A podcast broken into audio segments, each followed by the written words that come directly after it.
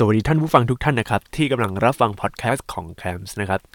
ในปีนี้ครับ Thailand Game Expo นะครับ ย้ายเวลาจัดนะครับ จากเดือนมิถุนายนของปีที่แล้วเนี่ย มาจัดตอนช่วงใกล้ ๆ ครับ Thailand Mobile Expo เลยนะครับ ซึ่งปีนี้ครับจัดที่ไบเทคบางนาเหมือนเดิม แล้วก็ฮอลที่ 100 เหมือนเดิมเช่นเดียวกันนะครับ แต่สิ่งที่เปลี่ยนไปครับ ถือว่าเป็นสิ่งที่ผมค่อนข้างประทับใจนะ เพราะว่าเขาก็เรียนรู้แบบพวก feedback อะไรต่างๆ ที่ได้รับจาก ปีที่แล้ว ไม่ว่าจะงานเกมที่ดูแล้วมันไม่เหมือนงานเกมเลย หรือว่าบางอย่างแบบพวกโปรโมชั่น หรือของแถมที่มันเออมันไม่ใช่งานเกมในจริตที่อะไรอย่างนั้นนะครับเหมือนเป็นงานขายของพวกงาน Commart ที่ขายเกมอะไรอย่างงี้มากกว่าใช่ไหมโอเค ในปีที่2นะครับปีที่ 2 นี้ถือว่าเป็นปีที่ผมประทับใจนะครับแต่เรื่องที่ผมจะคุยเนี่ยก็จะแยกเป็นประมาณ 7 หัวข้อใหญ่ ๆ ด้วยกันนะครับก็อันแรกเลยครับคืองาน TGX เนี่ย งานเกมเนี่ยมันดูเป็นงานเกมมากขึ้นนะครับ อันที่ 2 คือโซนแจกน้ำก็มี 3. บูธเกมที่ออกส่วนใหญ่เนี่ยมันเป็นเกมแนวแนว competitive นะครับ ก็คือเกมแนวแข่งขัน พวกมันติเพเยอร์แบบสู้กันอะไรอย่างนี้นะฮะ อันที่ 4 คือการแข่งขัน Call of Duty Mobile ซึ่งจัดครั้งนี้แบบอย่างเป็นทางการแล้วดูแล้วยิ่งใหญ่มากๆครับ อันที่5คือแนวที่เกมเมอร์เนี่ยโด่งดังใกล้เคียงกับซูเปอร์สตาร์โอ้โห เดี๋ยวนี้เป็นอย่างนี้แล้วนะครับ 6 ก็คือ AIS เอาจริงกับเครือข่ายอินเทอร์เน็ตของตัวเองนะครับ อันที่ 7 คือพฤติกรรมการเล่นเกมที่เปลี่ยนไปนะฮะมาอันแรกกันเลยดีกว่า คืองานเกมที่ดูมันเป็นงานเกมมากขึ้น เพราะว่า Thailand Game Expo ปีแรกๆเนี่ยที่มันมีปัญหาที่ผมบ่นๆตอนนั้นผมยังไม่ได้ทำพอดแคสต์นะ เดี๋ยวๆตอนนั้นก็ทำแต่ว่ามันทำแบบโอ้ยหลายแนวแบบกระจัดกระจายเต็มไปหมดเลยนะครับ เพราะว่าจำได้ว่าตอนเริ่มต้นที่ทำพอดแคสต์เนี่ย คือผมเริ่มทำประมาณเดือนมิถุนาปีที่แล้วนะครับ ตอนแรกก็คือพูดถึงพี่คุณโนโตริอะไรต่างๆนะฮะ ในปีนั้นเนี่ย Thailand Game Expo เนี่ย มันเป็นปีที่เหมือนเริ่มต้น แล้วก็พยายามจะสร้างงานเกมอีกงาน เพราะว่ามันจะมีงาน Thailand Game Show นะครับ มี Thailand Game Show ซึ่งแน่นอนนะ จัดที่สยามพารากอนก็คือ Royal Paragon Hall ที่เรารู้จักกันดี แล้วก็ทุกวันเสาร์ตอนบ่ายบ่ายบ่ายสองมันต้องเป็นวันนรกแตกนะครับพอมาครั้งนี้ครับถามว่านรกแตกไหมเหมือนกันแต่ไม่มากนะครับ ซึ่งในปัจจุบันนะครับงานเกมที่ค่อนข้าง confirm เลยว่ามาแน่นอนครับ ก็จะมี 1. งาน Thailand Game Expo ของ AIS 2. งาน Garena World ของ Garena และ 3. งาน Thailand Game Show ของ s h o n o Limit และ Online Station มี 3 งานนะครับณตอนนี้ที่ค่อนข้าง confirm แล้ว แล้วก็พอมานั่งดูเนี่ยรู้สึกว่า เฮ้ย คือมันมีความเป็นงานเกมมากขึ้นนะครับ อะเดี๋ยวผมจะเปรียบเทียบปีที่แล้วกับปีนี้ให้ฟัง ปีที่แล้วเนี่ยที่มันดูแล้วมันไม่ใช่งานเกม เพราะว่ามันเหมือนเป็นงานคอมมาดขายแบบเน้นเครื่องเครื่องเล่นเกม มันจะมีพวกบูธ JIB มีบูธนู่นบูธนี่แบบที่มันโอ้โหขายแบบ Intel จำได้เลยปีนั้นเนี่ยมันเป็นที่กล้องผมเสียด้วยแล้วเวลาถ่ายมันถ่ายมันไม่ออก ถ่ายแล้วแบบเฟลถ่ายแล้วแบบ what the fuck เออ เรื่องกล้องไม่พูดเท่าไหร่ แต่มาพูดถึงการจัดงาน การจัดงานตอนนั้นคือจะเน้นเรื่อง VR Intel ทำออกมาดี แต่ว่าบรรยากาศอะไรต่างๆ เนี่ย มันดูแล้วเหมือนมันมันไม่ใช่งานเกม มันเป็นงานขายของแบบขายของเกมมากกว่า เอาง่ายๆ คือเหมือนงาน Photo Fair ใครไปงาน Photo Fair จะรู้ดีครับว่า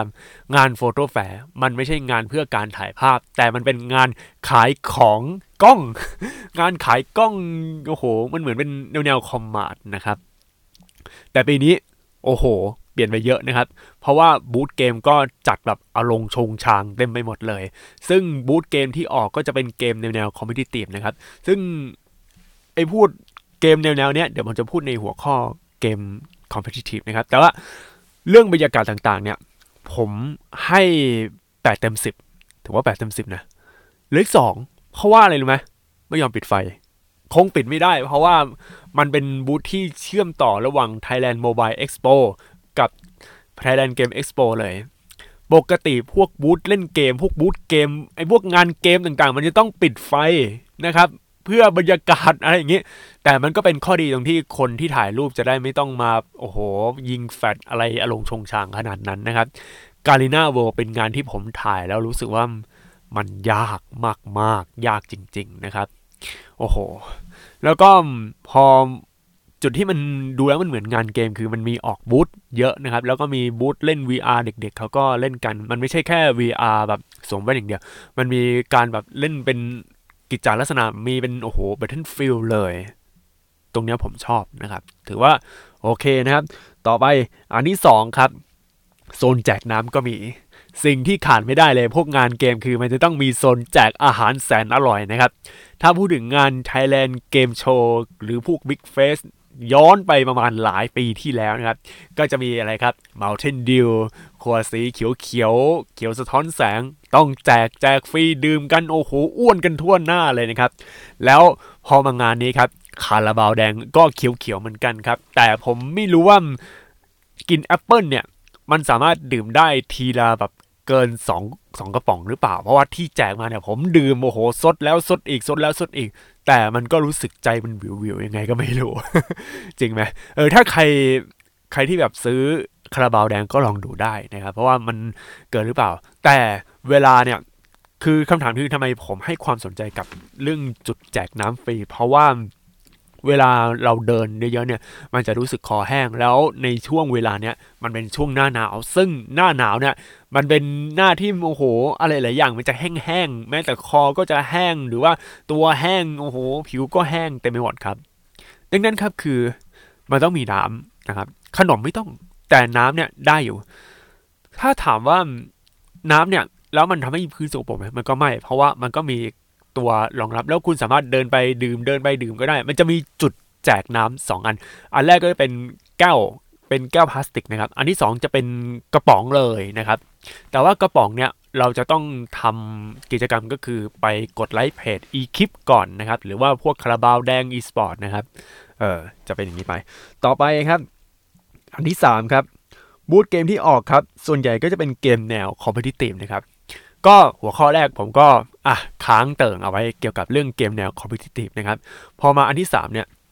ผมจะพูดถึงเรื่องเกมแนว competitive คือออกใน AIS นะครับ AIS แบบเพียบเลยนะครับ จะสังเกตได้ครับว่าณตอนเนี้ยในวงการเกมที่แมสแมสเลยนะครับ ก็จะต้องพูดถึงเกมแนว Competitive Competitive ก็เป็นพวกเกมแนวแบบแนวแนวแข่งกันอะเออ ROV PUBG Mobile หรือว่า PUBG ธรรมดา หรือบางทีก็อะไรล่ะ เกมอะไรเกมอะไรวะ Rainbow Six Siege นะครับ หรือ Call of Duty Mobile มีเยอะมากๆ แล้วก็ล่าสุดก็มี Marvel นะครับ Marvel ไม่ไม่เคยลองเล่น แต่มีหลายคนเขาให้ความสนใจกันเยอะมาก ๆ เลยสำหรับ Marvel นะครับ แต่ละบูธที่ออกมาครับ ก็ค่อนข้างแบบคอสเพย์ออกมาดูดูดีนะ ถือว่าดูดีพอสมควรแล้วก็ ถ้าพูดถึงเรื่องคนที่มาคอสเพย์แบบแนวแนวพิตตี้แบบโอ้โหสวยๆ อะไรอย่างงี้ ส่วนใหญ่เนี่ยจะออกเป็นพิตตี้ที่ดูมีความเป็นธรรมชาติค่อนข้างสูงนะครับ คือไม่มีการศิลปกรรมแบบโหเหมือนยุค Thailand Game Show กี่ปีมาแล้วอันนั้นนะคือถ้าเป็นพวกพริตตี้ตามบูธเนี่ยก็จะหลังๆมาเนี่ยผมพูดถึงพริตตี้นิดหนึ่งเขาจะเน้นพริตตี้ที่ไม่ทำศัลยกรรมเวอร์วังเกินไปนะครับ ก็จะเน้นความเป็นธรรมชาติคือโอเค คุณคุณยังไม่สูงใช่ไหมก็ใส่ส้นสูงไปหรือว่าคุณหน้าก็แต่งหน้าไปนะครับ คือเขาจะเน้นเรื่อง performance เรื่องของการแต่งตัวอะไรอย่างนี้มากกว่ามานั่งแบบโอ้โหนะเออแต่ว่าถ้าถามว่าพวกพริตตี้แนวๆแบบโอ้มอเตอร์โชว์เกรดมอเตอร์เอ็กซ์โปแบบโอ้โหที่ออกแนวแบบสวยสดงดงามอะไรขนาดนั้นก็มีครับ แต่ว่ามันไปอยู่ที่บูธ Thailand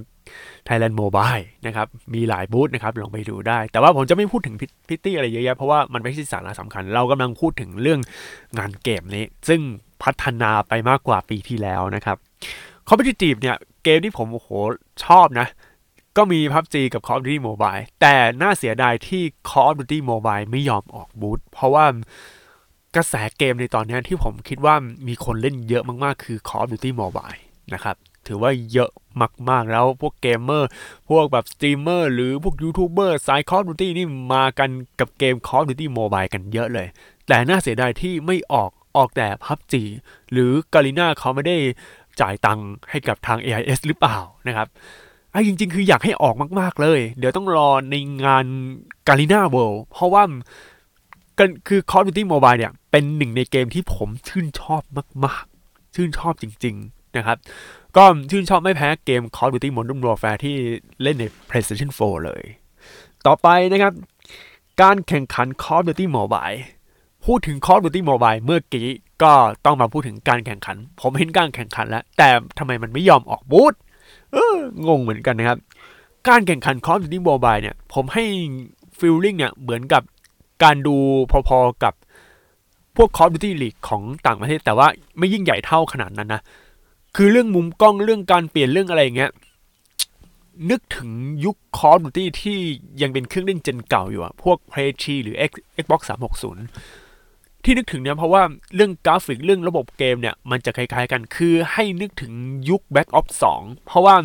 ตัว Object หรือว่าพวกของอะไรต่างๆ เนี่ย ที่อยู่ในเกม Call of Duty Mobile เนี่ย ส่วนใหญ่มีอิทธิพลจากเกม Call of Duty Black Ops 2 เยอะพอสมควรครับ ถือว่าเยอะมากๆเลยไม่ว่าจะดันเลดหรือว่าพวกอาวุธต่างๆ ที่มาไม่ว่าจะพวกแบบ PDW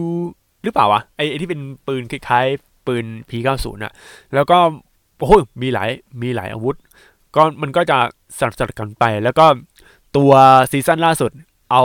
ตัวของ Call of Duty Infinite Warfare กับ Call of Duty Advanced Warfare เข้ามานะฮะ ก็จะมี XS1 g o l i a t อันนี้เป็นตัว Scott Stick แล้วก็ตัว Phantom ก็เป็นตัวอะไรอะเป็นตัวผู้เล่นนะครับ เป็นตัวแบบ player เอาไว้เล่น นั่นก็เป็นอันนั้นเหมือนกัน ส่วนอาวุธ Operation นนะครับ ณ ตอนนี้คือยังเอามาจากเกม Back Ops ภาค 2 กับภาค 3 อยู่นะครับ แล้วก็มีคือณตอนนี้ไอ operator skill อะก็คือ specialist skill อะส่วนใหญ่มันจะเอามาจากนี้ แต่ตอนนี้ผมกำลังรอตัว ability นะครับ พวกวิ่งเววิ่งเร็วหรือว่าปล่อยโฮโลแกรมหรืออะไรอย่างเงี้ย ใน Call of Duty ภาคภาคเนี้ย Mobile คือเอามันจะมี 2 อัน ถ้าคุณเคยเล่นเกม Call of Duty ภาค Black Ops 3 คุณจะรู้ว่าตัว Specialist แต่ละตัวเนี่ย มันจะมีการมีสกิลที่แตกต่างกัน คือคุณจะใช้อาวุธก็ได้ หรือคุณจะใช้ ability ก็ได้นะครับ แต่รู้สึกว่า ability เนี่ย มันเริ่มใช้แล้วนะครับ ในโหมด Battle Royale มันมีชื่อว่า Twister อันนั้นคือ ability แบบ ปล่อยพวกโฮโลแกรม อันนั้นก็เอามาจากตัว Size นะครับ Size ที่เป็นตัวหุ่นยนต์ แต่ว่ามันยัง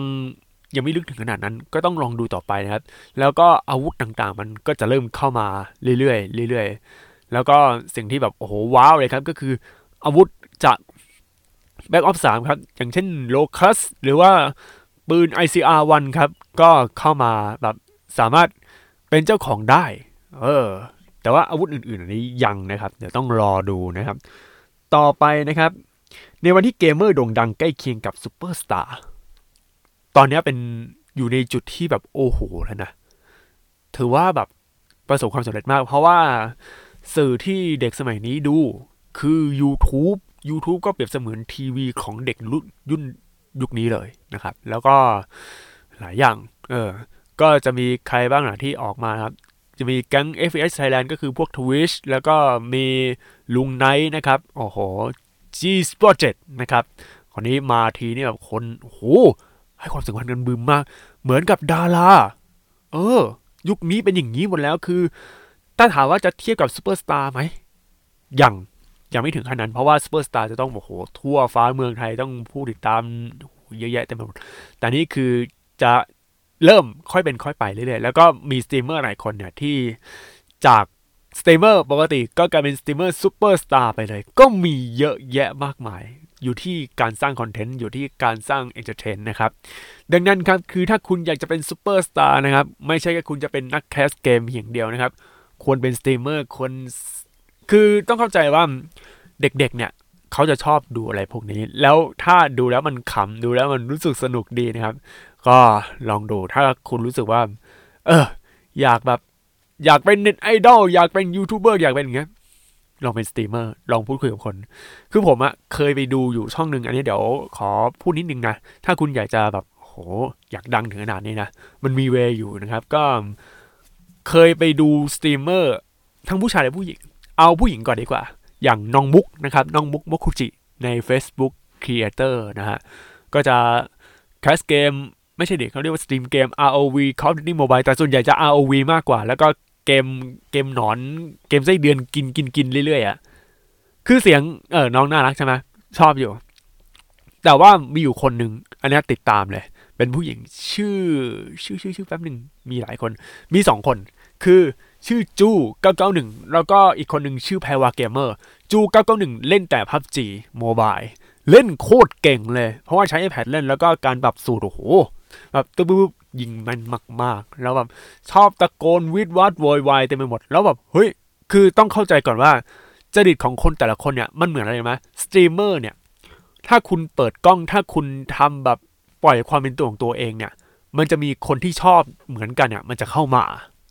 นี่คือเสน่ห์ของสตรีมเมอร์แล้วเวลาเราดูสตรีมนะคุณต้องดูสด เพราะถ้าคุณไม่ดูสดคุณไปดูย้อนหลังโอ้โห กว่าจะมากว่าจะนี่นั่นนะครับ ไม่ดู เขาต้องดูสดกัน แล้วอย่างหนึ่งคืออีกอีกช่องหนึ่งที่เป็นช่องของคนไทยเป็นผู้ชาย ไม่ใช่คนไทยดิน่าจะฝรั่งส่วนใหญ่ชอบดู คือถ้าของถ้าเป็นผู้ชายเนี่ยจะดูพวกของฝรั่งมันจะมี Stone Mountain นะครับ หลังๆมาเอาแต่ Cast Game Escape from Tarkov แล้วฮะ คนนี้ก็ก็ไม่ได้ขำอะไรแต่ว่า หุยเล่นเก่งมาก อันนี้ก็ชอบเหมือนกันนะครับ คือมันเป็นเสน่ห์ มันทำให้คุณขนาดผม ที่เป็นเกมเมอร์อะผมก็ยังยังชอบเลยนะ มันมันอินอะ เออ คือชอบอะไรแนวนี้อยู่แล้วอะพอไปดูแบบเฮ้ยมันเป็นเวทีที่ทำให้คุณสามารถเป็นแบบเป็นคนดังได้นะ ในยุคนี้โดยที่คุณไม่ต้องโอ้โหถ่ายรูปสวย เคยลองถ่ายรูปอยู่ อันนี้ขอเมาส์นิดนึง เคยลองถ่ายรูปลงในอินสตาแกรมแบบถ่ายแบบแอคท่าสวยๆตอนแรกมีคนไลค์แต่หลังๆมาไม่มี เพราะว่า ไม่รู้ว่าไม่มี content อะไร คือคนเขาอาจจะสนใจอย่างอื่นที่มันไม่ใช่แบบว่า คือพวกดาราเนี่ยก็รู้ไงว่าเออ คุณเป็นดาราเขาก็โพสอะไรเขาก็ชอบ แต่ถ้าคุณเป็นอะไรอย่างเงี้ย เออ ถ้าคุณคุณเป็นเกมเมอร์คุณต้องโชว์เรื่องแบบการเล่นนะฮะ เดี๋ยวว่างๆ ระบบ stream เกือบจะพร้อมแล้ว เดี๋ยวเอาเอาเท่าที่มีแล้วก็ลอง stream ไปก่อนใน Facebook ส่วนตัว แนะนำอีกรอบหนึ่งคือ ถ้าคุณอยากจะดัง ถ้าคุณอยากแบบ อยากมีคนติดตามเยอะๆ stream เกมนะครับ ต่อไปนะครับ AIS เอาจริงกับเครือข่ายอินเทอร์เน็ตของตัวเอง เรื่องนี้นี่ โอ้โห ไม่ได้อยากจะโฆษณา AIS เพราะ AIS ไม่ได้จ่าย แต่จากประสบการณ์ที่ใช้ AIS มา มันลื่นจริง ๆ latency มันถือว่าทำดีเลยนะ เพราะว่าบ้านที่กรุงเทพใช้ AIS Fiber นะครับ แต่ว่าไอที่มันแยกเราเตอร์เล่นเกมเราเตอร์ทั่วไปเนี่ยยัง เออเดี๋ยวเดี๋ยวต้องคุย คือจริงๆอะอยากจะย้ายมาอยู่ที่กรุงเทพเลยด้วยซ้ำแล้วก็เล่นพวก stream เกมไปนานๆเลย แต่ว่าด้วยเศรษฐกิจแล้วก็เรื่องของชีวิต หรืออะไรต่างๆที่ทำธุรกิจที่อยู่ที่ต่างจังหวัดเนี่ย เลยกว่าจะมาก็นาน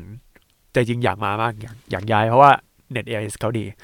ทีนี้จะพูดถึงเรื่อง Net AIS ก่อน AIS เนี่ยเป็นเจ้าที่ผลักดันเรื่องไฟเบอร์มาตั้งแต่ไหนแต่ไรนะครับ แต่ว่า AIS Fiber ในยุคนั้นเนี่ยย้อนไปเมื่อ 5 ปีที่แล้วนะครับ 5 ปีที่แล้วตอนนั้น โอ้โห เฮ้ย Net Effective X มาเลยเปลี่ยนเลยนะครับ เปลี่ยนมาใช้ AIS Fiber โอ้โห อย่างเร็วนะครับ เร็วแบบเร็วสุดกู่เลย มันมากๆ แล้วก็ดูพวกแบบมันมี AIS Playbox ณตอนนี้ก็ยังใช้ได้อยู่นะครับ ยังเป็นเครื่องรุ่นเก่าเลยด้วย แต่ว่ามีการอัปเดตเรียบร้อย แต่ปัจจุบันก็ไม่ได้ใช้อะไรมากแล้ว เพราะว่าไม่ได้ดูผ่านทีวีไงเออแต่ Net AIS เขาดีจริงนะครับ แต่ผมยังไม่เคยลองตัวไอที่เป็นสัญญาณ AIS อะที่เป็นมือถือ ยังบอกไม่ได้ เพราะว่าไม่เคยใช้ใช้คือใช้ d t แทถ้ามือถือใช้ d t แทนะครับเลยบอกไม่ได้แต่ที่รู้คือ AS ตอนนี้เขาพยายามเต็มที่นะครับ ต่อไปนะครับ พฤติกรรมการเล่นเกมที่เปลี่ยนไป อันนี้ฝากนิดนึงไม่เกี่ยวกับเรื่อง Thailand Mobile X เอ้ยไม่เกี่ยวกับเรื่อง Thailand Game Expo นะครับ คือเมื่อก่อนเนี่ยถ้าพูดกันเวลาเล่นเกมอะไรเงี้ยใช่ไหมเล่นพวกเกมออนไลน์เนี่ย ก็จะนัดกับเพื่อนๆว่า เอ้ย หลังสามโมงไปเล่นเกมที่ร้านเกมกันอะไรอย่างงี้ใช่ไหมแต่เดี๋ยวนี้ไม่มีการนัดครับ ร่วมกลุ่มในในงานเกมครับ แล้วก็จัดการเล่น อะ เฮ้ย เอาวีกัน แล้วก็เล่นตึ๊ดตึ๊ดตึ๊ดตึ๊ดจับกลุ่มกันเล่นทุกที่ทุกเวลา เพราะมีมือถืออยู่แล้ว บางคนก็อะมี oppo vivo หรือพวกอะไรอะเรียวมีเรียวมีมาแรงมากตอนนี้เรียวมีแบบมาแรงสุดๆ แล้วคือดิวกับพิงคุณโนโตริอีก ก็โอ้โห คนซื้อเรียวมีกันเยอะเลย แล้วก็มี iPhone มีโอ้โห แข่งกันแบบกดยุดยุดกดยับโอ้โห ผมเห็นเห็นคนเล่นเอาวีแบบกดยับยับยับยับยับยับ ดูแล้วมันมันมันพอกับโดตาแต่อาจจะไม่เท่านะ คือคือเห็นแบบในมุมมองบุคคลที่สามอะเฮ้ยมันคือมันมันของมันน่ะจับกลุ่มกันเล่น โอ้โห ความรู้สึกมันเหมือนอะไรเลยไหมมันเหมือนเวลาเล่นพวกเกมบอยที่มันต่อสายตอนนั้นนะเออ แต่ถ้าย้อนย้อนย้อนย้อนย้อนไปยุคตอนเด็กๆที่ผมเด็ก ๆ เนี่ย นึกถึงไอ้ Digivice ของดิจิมอนน่ะแล้วแบบกด เฮ้ยมันอย่างนั้นจริงแต่ว่าไอ้พวก Digivice เนี่ยคือมันต้องต่อแบบจืดๆกันอะเออต่อคู่กันแล้วก็ห้ามหลุดกัน แต่ว่าของไอเนี้ยมันมันเหมือนแบบออนไลน์คือคุณอยู่อยู่ไกลอยู่อะไรได้มือถือมันเป็นอย่างนี้หมดแล้วอะแล้วก็กราฟิกก็ไม่ได้ไม่ได้ขี้เหร่อะไรด้วย คือให้นึกถึงเกม gen ที่แล้วอะเออ อารมณ์เหมือนเล่นแบบผ่าน Nintendo Switch ที่แบบกราฟิกโอ้โหดีมากขึ้น นั่นตอนนี้คือมือเกมมือถือมันเป็นอย่างนี้ไปแล้ว โอ้โห มันมากเลยนะครับ เดี๋ยวขอเมาส์เรื่องเล่นเกมมือถือนะครับ ในตอนต่อไปดีกว่า เพราะว่าได้ลองเล่น Black Shark แล้วแล้วก็เดี๋ยวจะ preview นะครับ ไม่มีการรีวิวนะ เพราะว่าไม่ได้เอาตัวเครื่องมาแล้วก็มาเล่นเจาะพวกสเปค แต่ว่ามาแค่ preview คือลองเล่นตรงที่บูธที่ demo นะครับตัว demo เลยลองเล่นดูรู้สึกยังไงนะครับ แต่พฤติกรรมการเล่นเกมนี้คือเราต้องยอมรับจริง ๆ ว่าณคนไทยตอนเนี้ย คนส่วนใหญ่เขาจะเล่นเกมผ่านมือถือกันมากกว่า พวกคอนโซล พวก PC คือ PC นะตอนนี้กลายเป็น niche ไปแล้วนะครับ ไม่ว่าจะเป็นคนเล่นพวกแบบโอ้โหอีสปอร์ตระดับโปรอะไรเงี้ย ก็ต้องเข้าใจว่าณตอนนี้คนเล่นเกม เขาไม่ค่อยเล่นเกมผ่าน PC นะครับ PC เนี่ยเหมือนเป็น niche market นะครับพอๆกับคอนโซลแล้วเกาะกลุ่มกันเออเป็น niche market แต่มือถือนี่มาแรงมากๆ แล้วก็พวก เอาจริงๆอะคือมือถือเพื่อเล่นเกมเนี่ย ราคาเผลอๆมันจะถูกกว่า พวกมือถือ พวกแบบคอมที่เอาไว้เล่นเกม คือคอมเล่นเกมเนี่ย ถ้าอย่างเก่งเนี่ย แต่งกันจริงๆอะสองหมื่นกว่าๆนะ ถ้าเอาแบบเล่นเกมแบบเออเล่นเกมได้นะสองหมื่นถึงสามหมื่นอะ จริง ๆ ซึ่งนั้นคืออะไรโน้ตบุ๊กได้จอ 120 เฮิร์ตซ์แล้วไอ้เครื่องตั้งโต๊ะที่มัน หมื่นประมาณสองหมื่นเนี่ยยังไม่รวมจอเลยนะ จอเนี่ยอะถ้าเอาร้อยสี่สี่เฮิร์ตเนี่ยหมื่นกว่าละแพงถือว่าเป็นอะไรที่แพงมากๆเลย แล้วก็ อะไรหลายอย่างที่การเคลื่อนไหวมันลำบากแล้ว โอ้คือต้องเข้าใจว่า